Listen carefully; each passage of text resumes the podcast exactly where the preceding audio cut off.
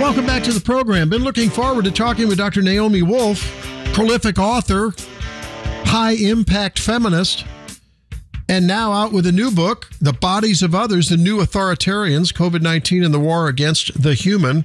Dr. Wolf, how are you doing? Good. How are you doing? Great. It's great to uh, great to know you. We have a lot to talk about. Uh, I think uh, increasingly those of us who are on the right side of the political fence um, are finding commonality with those of you who, like you, who I think is fair to say are on the left side of the political fence, uh, the political fence.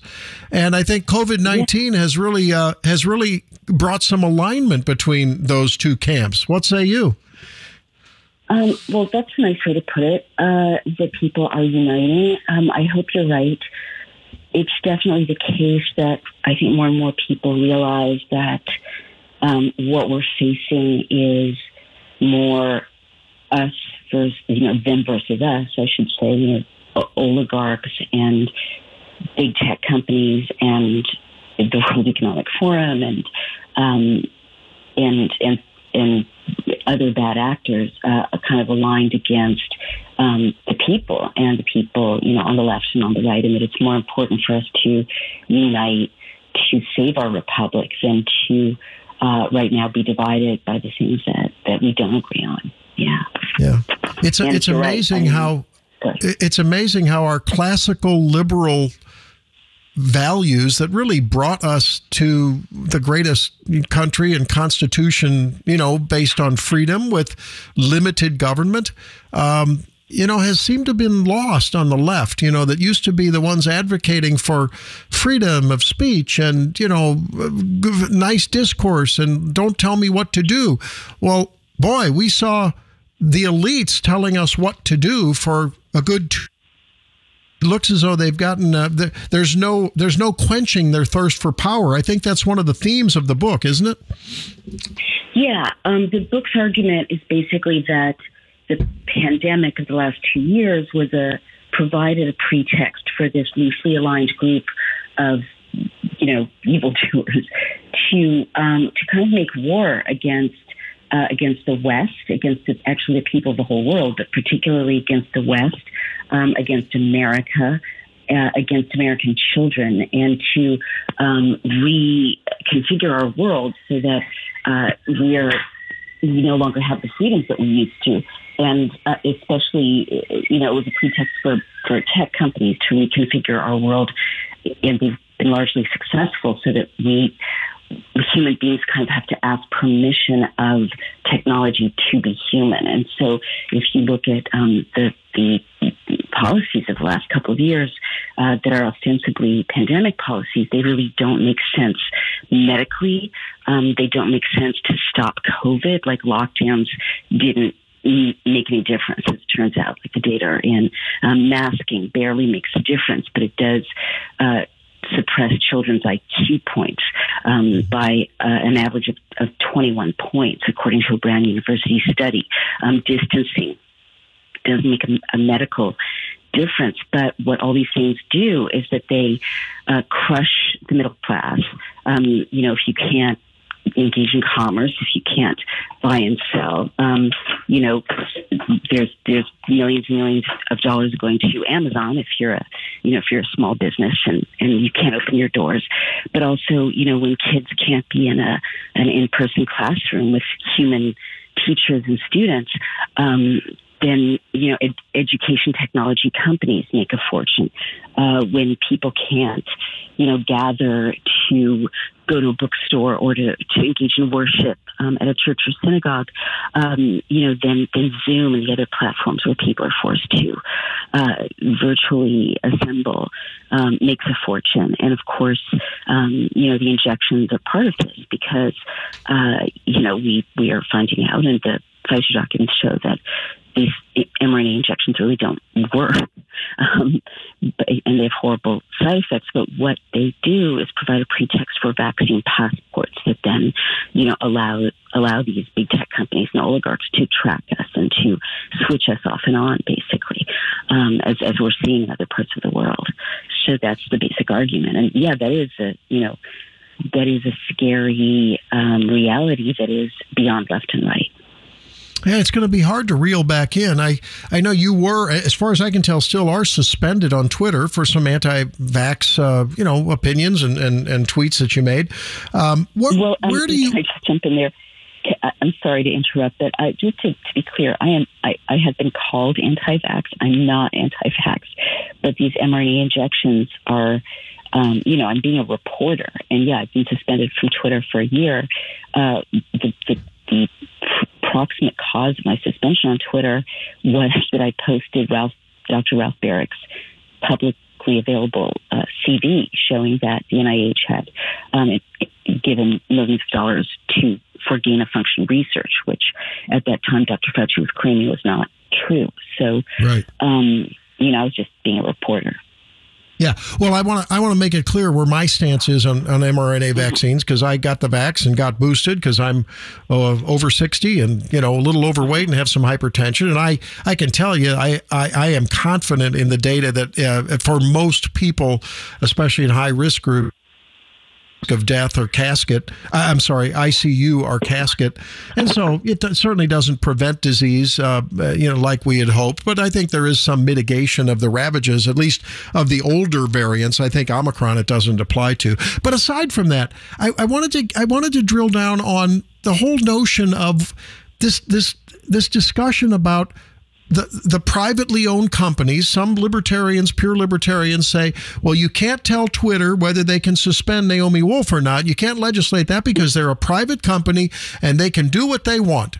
And and others say, well, wait a minute though, they're they they have become essentially a public utility, just like the old you know Ma Bell, and there was an mm-hmm. antitrust breakup of them. Where where do you rebut that argument of it's a private company and they can do what they want? What's your answer to that? Um, sure. So th- I think that's correct. You know, obviously they are a private they are a private company, but I would say that it's it's less an issue of like like a public utility, but more um, like a utility. And what I mean is that um, the phone company doesn't disconnect you. You know, they're private. AT&T is private. Verizon is private, but they don't disconnect you when you're saying something that uh, you know someone in, in, in that corporation might not like. And so, I would say that. Um, it should be these companies should be treated like the phone company and um, you know treated as not like not like publishers um, mm-hmm. but mm-hmm. like platforms of communication and i you know i run a tech company myself and um, i you know I, I recognize that it's it's not up to me to decide i mean here's here's an example the company we have um, Daily Clout provides access to legislation, uh, legislative um, database, and it's you know it's like if I were to make it harder for people to find a pro-life bill than a pro-choice bill because I happen to be pro-choice. Um, I have no right to do that. You know, I'm I'm providing service, and um, I I think in the case of tech companies, it's it's clear that I mean we're actually suing Twitter and, and the other sites that deplatform me, but they've deplatformed a, a bunch of important um, critics, uh, medical critics of these lockdowns and, and people bringing just important information about the vaccines. And uh, it shouldn't be the business of um, giant businesses to um, moderate what Americans can say to each other. Um, so I, I, I don't think you need to make a a philosophical argument. Um, I think a practical argument that you know these companies are are like the phone company is is um, less less contentious because I do agree that people should be able to do what they want with their businesses. Talking with Naomi Wolf, uh, founder of dailyclout.io uh, and uh, also author of the book The Bodies of Others, The New Authoritarians, COVID 19 and the War Against the Human. So, if I, as a pro lifer, wanted to um, uh, by the way, I would never uh, Planned Parenthood, but we're seeing a lot of violence from groups like Jane's Revenge and others uh, against against uh, you know uh, the the the uh, you know the the pro birth uh, clinics that are out there, the parenthood clinics, for instance, the parenting mm-hmm. clinics. Um, could I could I submit an article to Daily Clout, and would you publish it? Uh, we'd love to. Okay.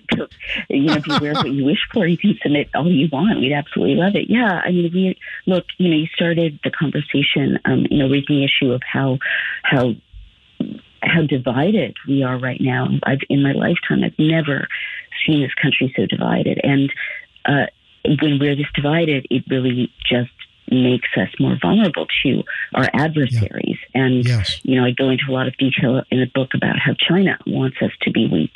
China wants our kids to not be like American kids anymore and so on.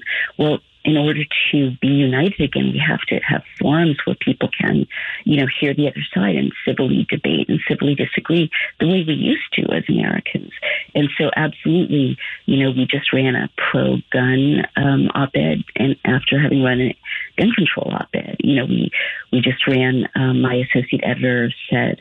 Uh, you know, ran a piece about how men can be victims of domestic violence, and a reader was, you know, taken aback by this and wanted to make the case that you know we should keep the focus on women as victims of domestic violence. And we ran, you know, we ran his his uh, opposing piece. So we absolutely have to hear each other again. And you know, the trouble is that that these algorithms make this worse, right? Because if we're I mean, one of the arguments of the book is that we were kept in our homes so that reality could be manipulated around us. And by these tech companies and, and, that we would be kept in fear and especially that the you know the, the pandemic could be um, represented as being more widespread and serious than than it was you know not to trivialize it. Um, but one of the effects of keeping us in our homes and driving us onto social media instead of letting us just assemble in bars and restaurants and, you know, in, in going to church and go, going to the places we used to gather with our neighbors is that literally now right wingers think people on the left don't know what a woman is. And people on the left think that, you know, all conservatives are racist, homophobic insurrectionists um, because they're never encountering each other. Um, and yeah, that really serves the people who are trying to turn us into a, what I call a post-humane, post-American society. Um, so yes, we will publish your pro-life view anytime. Well, and I thought it was interesting. I'm, I'm looking at an article right now on dailyclout.io called Is Morality Possible Without God? Regardless, it's more possible it's more likely with him is the subtitle. So i mean it's it's it's it's great that you you know have this what i would it's a beautiful classical liberal type of a, of a worldview. At least that's what i'm gathering from our conversation from everything i can read and everything i've heard you say all over broadcast and print media. And i, I wish we could return to that kind of a of a sensibility in america. I think uh, it would we'd be in a lot better place like you say to defend ourselves against enemies within and without. Uh, one final thing. As an advocate for women throughout your, your professional career. Um, the Lia Thomas story and all about you know uh, biological males, uh, uh, especially after puberty, who have converted, um, competing against women. It's really undoing uh, a lot of advances that women's sports and other th- uh, you know had had had. Where do you stand on that whole issue?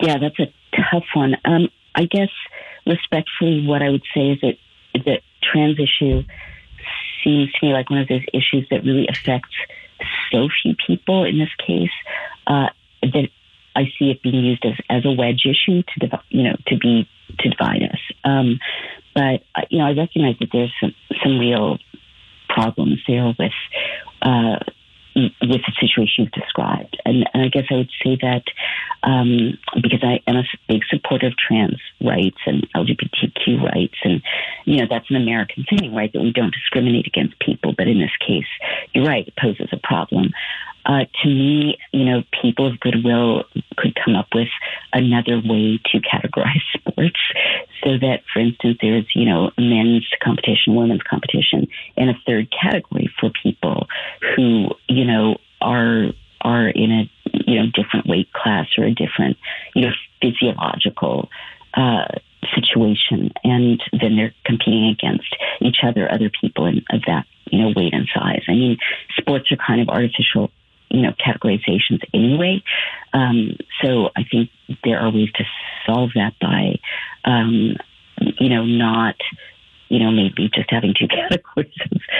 you know, it's interesting. I was talking with someone yesterday, and I, we we actually came up with exactly that solution. Let's just have yeah. a league for trans individuals. Yeah. Well, talk about great minds. Well, no, yours is a great mind, and I'm trying to be one, and I mean that very, very seriously.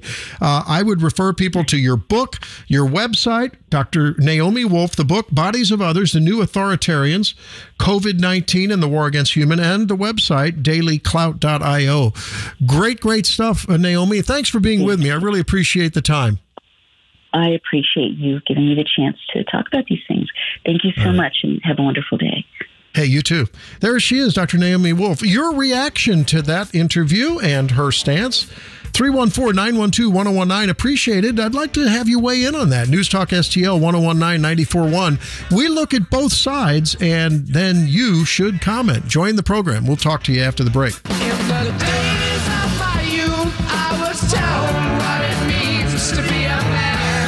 Randy Tobler, Truth Warrior, Woke Destroyer on News Talk STL.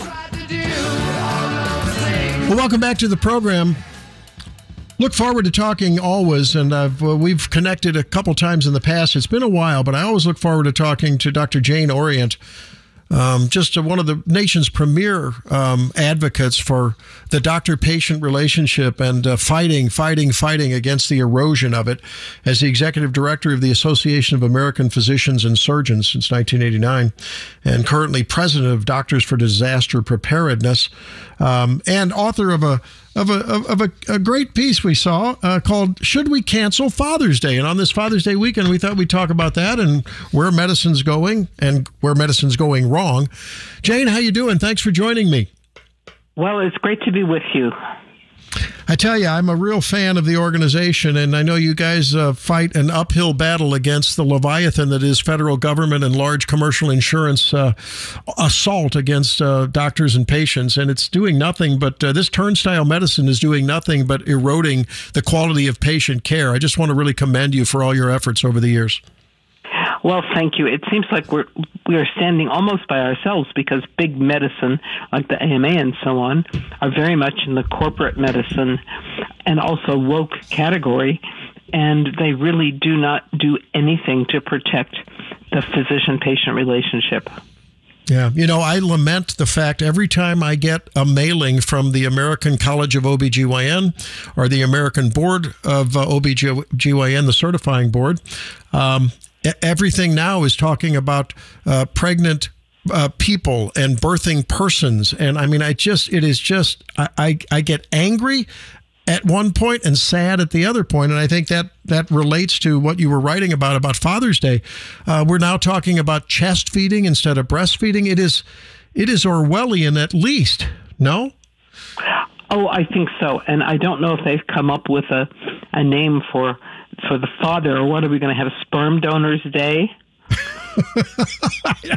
I don't know. Well, you're right. I mean, Sperm Donors Day, uh, Ejaculators Day. I mean, I don't know where does this end. This is just going crazy, and it's it's disrespectful to fathers and mothers across the country who know what that role is, the hard work that's put in towards child rearing, and uh, and oh, the economic sacrifice that people make to support their children, you know, and uh, to be just sort of disregarded in some kind of a crazy, you know, bin that uh, the woke want to want to create. Um, I don't know. I well, we know where it ends. It ends in the destruction of society, and I think mm. that is the motive. Because if you do not have have people making children and defending them and protecting them and raising them to respect the law, to know about our culture, and to carry on life in a virtuous manner, then we're just going to be in the dustbin of history like a lot of other societies. Yeah, you write uh, about Anthony Esolen uh, of A Future Beyond One's Own Life, um, um, a poet why do men work? No, you said you write about the poet Charles Péguy. Why do men work if not for their children? The father throws himself away in hope, looking forward to the time when he will be no more on earth than a name or a rumor of a name. And um, that's that's that's really poignant. It really is truly. Well, I think I, that's my experience with my own father. Why was he up on the roof in 110 degree heat, mopping roofs? if not to support his children. Yeah. Yeah, I uh, my father passed away in February, and so this is a difficult Father's Day for uh, for me and my brother and sister, and of course our families. Um, but Dad worked uh, as a school teacher, a music teacher, and then would come home from teaching, go to the basement and teach private lessons, and then he was a working musician in St. Louis for years and years and years, and he would then go out and play a, a band job, three jobs so that he could support three children and a, and a traditional uh, homemaker mom who had an occasional job at the church or oh for a while mom worked at the butcher shop you know to bring in some extra bucks but just to, to make ends meet. A highly traditional family. And and that somehow is now considered as anathema in modern day America. My god what are you talking about? A traditional family where you know dad supports the family and mom nurtures the children at home. How oh pray tell how could you ever imagine such a thing? It's unbelievable isn't it well, it seems to be. Maybe mother and father are going to become become obscene words like in Aldous Huxley's Brave New World. I mean, think of all the things that father and mother are giving up. They're not out drinking or taking drugs or having sex in a in a promiscuous situation. Instead, they're at home toiling away, seeing to their children, teaching their children, making sure that their children are behaving themselves I mean, what are, what are we going to have if we do not have a, a home where children can be confident that things are stable? Yeah. Yeah, I, I don't know, and uh, you know we see the we see the birth rates going down in this country and uh, in Western Europe. Um, we see more and more people delaying, um, you know, fertility until I, I see the problems where then they can't have babies, um, and and I don't know where it's all going to lead. You know, we just got off the phone with the Naomi Wolf, who interestingly, we had a lot more in common than I thought we would have. She's a feminist, she's an activist, she's clearly she's pro pro choice, but at the same time, she runs a website where she said I'd be welcome to, to write a pro life article, and she has a an article posted now that says is morality possible without God? Subtitle: Regardless, it's more likely with Him, and I think there was a time in this country where you could disagree with someone and you could still get along. But things now are so polarized. If I have a different opinion than a, say, a pro choicer, or I'm a traditional family kind of guy, it's this hostility now and this just demonization of the other side. Do you see any coming together uh, and, and tolerance of everyone's views or not? I think that if you have a view that is wrong, it is destructive, it leads only to death, then how can you compromise with it? Yeah. But but there's difference between assaulting the view and assaulting the person with the view. And what I feel coming from the left is you know, if you hold a view that we all know is uh, anthropologically, sociologically, biblically, time honored, more likely to result in the success in this case of a fa- of a child in a family that's a nuclear traditional family, we know that. Um, but somehow you're an evil person if you propose that that is the best option. And uh, I don't see any time soon when we're going to get away from that kind of hostility coming from those that are anti traditional values. I, I don't think so either. They are becoming more and more vicious, more and more violent. And I, I think that if, if you know deep down in your heart that what you're saying is not true, and that if the truth gets out, no one's going to believe you anymore, then maybe that's what you resort to. Ah, so I'm hearing you say desperation leads to desperate maneuvers and desperate um, act- activities such as violence. Yeah, I, I hear what you're saying. And we've seen that certainly from groups like Jane's Revenge and Ruth Sent Us uh, in terms of this, uh, this uh, life versus abortion argument. I know that for sure. Um, if we can switch gears and talk about the state of medical care, uh, because I know that's, that's um, what you live, eat, and breathe. Um, the number of employed doctors is going up. The number of independent doctors, which your organization, you know, advocates for, is going down. Um, we are seeing uh, influx and and some some health in the direct primary care space. Where do you see this going? And is it is it largely dependent on who's in office or not? I think it's going to uh, increasing destruction of the patient physician relationship. I think everybody agrees that medical care is really worse and getting worse faster and faster, that the doctors do not care about them, that the doctors have to respect the people who pay their their bills, which are managed care companies that are disguised as insurance companies that are really telling the doctors what they can do, what they can't do, what they have to put in the charts, uh, w- what doctors you can refer people to, and doctors are going along with it. I mean, most of them are up to their ears in debt, and they don't know of any other way, and they're terrified of losing their job, and so they go along with the drop-down menu on the on the electronic medical record. Boy, you couldn't have said it better. I I remind people all the time, they don't know this, but most employed doctors have an incentive clause in their contract. Well, first of all, their base salary is based on an expectation of seeing so many patients or a patient visit translated into points like auto body repair into, you know, hours of labor done. A quarter panel is this and a clear coat's that, and you add it up, and that's what the bill is. And so they have to pr- produce what are called relative value units that came up. Wasn't that a Harvard mathematician that came up with the work product equation for docs? A Harvard mathematician of all people, right? Yeah. The resource based relative value scale, it's a Marxist labor theory of value incorporated into medicine, where if there's not a code for it, it you don't get paid for it. And yeah. you have to have the right code, or you could actually go to prison being accused yes. of fraud.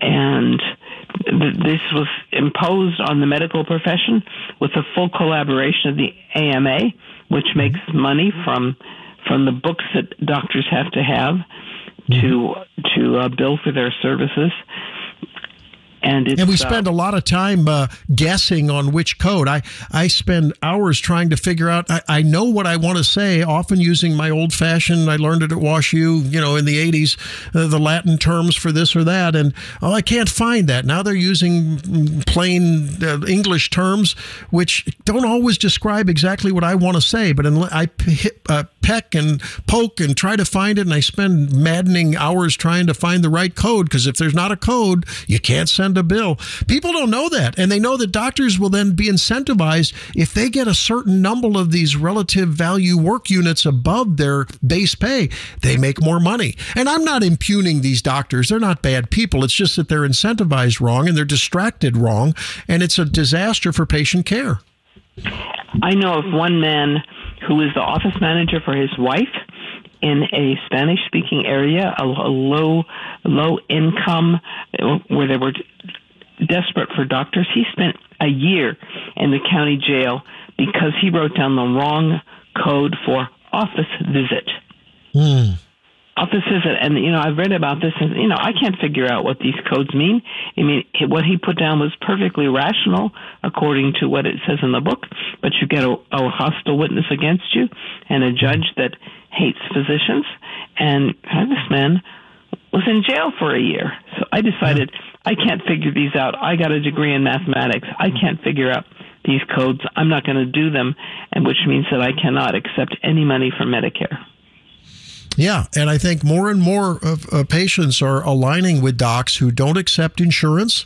Uh, they will they'll give you a bill that says what they did in some cases, but they don't take insurance. They don't take Medicare, and uh, you have a direct relationship with them. It's like a subscription service, and you can pay. Or some doctors do a la carte kind of payments. Um, some do a hybrid method, but that way the doc is accountable to the patient receiving the care. Just like when you go and you get service at a restaurant, the restaurant restaurant and the server and the cooks in the back are accountable to you. And that, what's wrong with that? We do that in every other interaction in life. I hope that more and more we can return to that. Are you a fan of direct primary care and other re- arrangements like that? Uh, yes. I mean, I don't do that myself, and it has certain drawbacks. I, I like the a la carte method. I think there's there's a certain problem with getting paid in advance mm-hmm, um, mm-hmm. for services that you may or may not may have to render. But a lot of people do that. It is very, very affordable. It gives yes. patients access to their doctor. They can get lab tests at a reasonable cost. They can get prescription medicines dispensed from the doctor's office at cost. And it is it is a growing and very, very uh, valuable form of practice. And whether you pay on an a la carte basis or whether you have a subscription plan, uh, there are now uh, health uh, care sharing plans for the more catastrophic things that uh, you know that you may need. Um, and that was if there was anything that slipped under the radar in Obamacare, it was that uh, you can access those plans as well. And so the yes, combination. I've been a member of, of one of them for years, and I send a check once a month to a person who has a medical need that that person can use to pay medical bills. And yeah. I, I find it a, very good to be helping a person instead of feeding this insurance monster. Yeah. Yeah. And boy, so many uh, small rural hospitals like the one I lead are, are looking now whether they can continue certain service lines. And uh, uh, and you look at the profits uh, that uh, the government makes off of our taxes with their bureaucracy and the profits that the insurance companies make. And uh, many little hospitals and doctors' facilities are, are going broke because it's just the payment you get from the third party payers after their big carve out for profits. And not that profits are bad, but I mean, it's just it's a middle middleman that uh, is is is really starving again that patient doctor relationship. Um, well, I, I really have enjoyed the visit with you and always uh, get a get a, a, a, highly valued time when we're together. Thank you so much for being with me, Jane Orient, executive director uh, of a fabulous fabulous group, the Association of American Physicians and Surgeons, AAPS. Thanks so much. Have a great Father's Day weekend. You too. Okay, there she is, Jane Orient. Your thoughts about our conversation coming up as we wrap it up here this next segment. 314 912 1019, the number, and 1019 941 News Talk STL. We're the Tobler Show. We'll wrap it up right after this. Well, you know, there's a lot of negative news about the inflation and uh, the coming recession. I don't think it's an if, it's when. It's probably already here. We don't know it until the numbers come out the following quarter. So when the numbers come out uh, here in June, we'll, uh, well, I guess it'll be released in July, the second quarter numbers. If we have two negative quarters in a row of GDP, okay, by definition, it's a recession. But I think many of us are feeling it.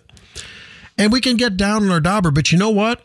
If you want to use the analogy of the, um, of the Jimmy Carter years, I think that maybe we should hearken back to uh, to our friend Ronald Reagan, who uh, who nailed it after Jimmy Carter was waffling. Well, it's not really a it's not a depression. It's really a recession. Remember how bad it was during those years. For those of you who were around then, I was as a young teenager. Uh, take a listen to what Ronald Reagan said about Jimmy Carter. Let it show on the record that when the American people cried out for economic help, Jimmy Carter took refuge behind a dictionary. Well, if it's a definition, if it's a definition he wants, I'll give him one. A recession is when your neighbor loses his job. A depression is when you lose yours. And recovery is when Jimmy Carter loses his. Well, I think we can all look forward to that day. Maybe it'll come sooner than 24, the way they're jumping off of the Joe Biden bandwagon. Uh, the New York Times article says insiders are saying, give Joe the hook for 24. Uh, will it get bad enough that they will somehow pull pull the rug under from out from underneath him? Of course, Kamala's in the in the uh, in the wings, and that's maybe even worse. I'm not sure.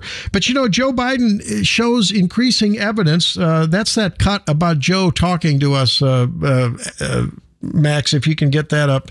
Um, Joe was yelling at the AFL-CIO the other day. He was giving a speech, and he just is showing increasing signs, uh, frankly, of not being in control of his faculties. Listen to the outburst when he talked to the AFL-CIO the other day. By the end of the fiscal year, we will have cut the federal deficit by another 1.6 trillion dollars in one year. Yeah. One year. so when they come to you and talk about big spenders, let them know almost $2 trillion in deficit reduction. I don't want to hear any more of these lies about reckless spending. We're changing people's lives. I don't want to hear it anymore. We're changing people's lives. Yeah, you're changing people's lives, all right, and not for the better, Uncle Joe. It's not the truth. I just I think we we harken back to the days of Reagan and and look, even Bill Clinton, they had an amiable style about them. They had a style that was engaging personally. And they were able to talk across the aisle. Yeah, Bill Clinton was dragged kicking and screaming by Newt Gingrich when it came to uh, criminal, uh, you know, to, to, criminal justice reform and, and Medicaid reform. But nonetheless, they got along. Reagan got along, and they used humor. Well, now comes Ron DeSantis. And I think he's maybe the closest thing to that statesman that sticks to his guns in terms of policy, but is capable of a little humor now and then. Here's Ron DeSantis the other day having fun with the fact that Elon Musk said he could maybe vote for Ron DeSantis. So, what I would say, um, you know, I'm focused on 2022, uh, but with Elon Musk, what I would say is, you know, I welcome support from African Americans. What can I say? now, of course, that's that joke has has you know made it around the you know the media and the Twitter and it, it, that's been out there. But it was great that he got out there and said it and showed some humor. I think America's thirsting for an authentic um, happy warrior. I mean that that was Ronald Reagan, right? He was the happy warrior, um, and and that plus that America First agenda, I think, is fabulous way to put things together and potentially build a coalition that is able to right this ship. Um, certainly, the inflation and where the blame is placed should be firmly, squarely on the shoulders of Joe Biden other than Steve Rattner said that. He's the former Obama Treasury Secretary advi- or Treasury advisor. Uh, so he's no friend to Republicans. But the Republicans have properly said, look, Joe, you're largely responsible this for this inflation, piling more money onto it, making that debt that you're now reducing and that deficit you're reducing so large, really? And now you gloat over reducing it? Well, you $2 million, make it $6 million if Joe Manchin and Kyrsten Sinema hadn't uh, stood by their guns. Here's Steve Rattner on inflation. There are several culprits. There's Biden and what he's done, and it's not irrelevant, but it's not. And the, what and, and, what is that? Well, that is all the spending, basically. Yeah, the, the, American the, Rescue relief, Plan, the relief, the fourteen hundred dollar checks, the two trillion dollars that you and I have talked about a lot. That's on the sidelines. Half of that's government money that we gave people to spend, and now they're trying to spend it, so you get inflation. Yeah. Uh, and as we talked about the other day, left to its own devices, the administration would have proposed another four trillion dollars of programs with taxes, but nonetheless, they right. still would have uh, had. But but that's one issue. How disingenuous of Biden to talk about his massive deficit reduction. Well, of course, if you go out and put, you know, a Tesla and, uh, you know, a, a new porch on the house on your credit card in 21, and then in 22, you decide not to do that and have an austerity program. Well, yeah, you've reduced the family deficit, the family spending, but that's that's referencing to an outrageous, just money burning a hole in your pockets kind of an approach the year before. Uh, it's crazy. Now, Max, finally, I got to ask you.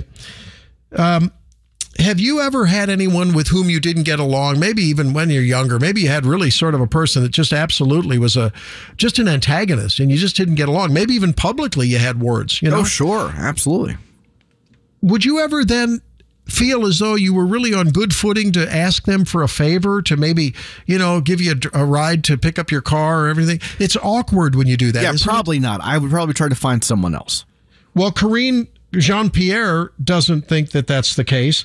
She, uh, she and the Biden administration, after they've been kicking big oil in the teeth uh, during the campaign and beyond, now they're asking for some help. Listen. We are calling on them to do the right thing, to be patriots here, uh, and not to use the war uh, as an excuse or as a as a reason uh, to not put to not put out a production, not to not do the capacity that is needed out there, uh, so that the prices can so that the prices can come down. I'm sorry. That takes some. I don't wow. know. Karine Jean I don't think she has cojones, but if she did, they're Be big. Patriots, really? That's what you're going to throw at somebody? Wow. and and then Big Oil was invited to a meeting uh, with uh, the energy department to, to have a discussion about increasing refinery production and drilling and everything. And you know, I I I don't know. For one, I don't know what I would do. Maybe it's a passive aggressive thing on my part, and there comes a point where I'm like, I'm not going to talk to you. Why would I show up at a meeting after you kicked me in the teeth? They came out with a ten point plan that said, hey Uh, right size your regulations. Let us do pipelines. Let us do others. I mean, enough, enough, enough, guys. Don't kick us in the teeth and then tell us to produce oil. Well, I'm confident that we Americans that know traditional values will always be the right way. Faith, family, and freedom will get us there. And that will always bless this country. Hey, bless all you fathers out there. Bless the USA. We'll talk about it more next week on The Randy Tobler Show. Thanks for being with me.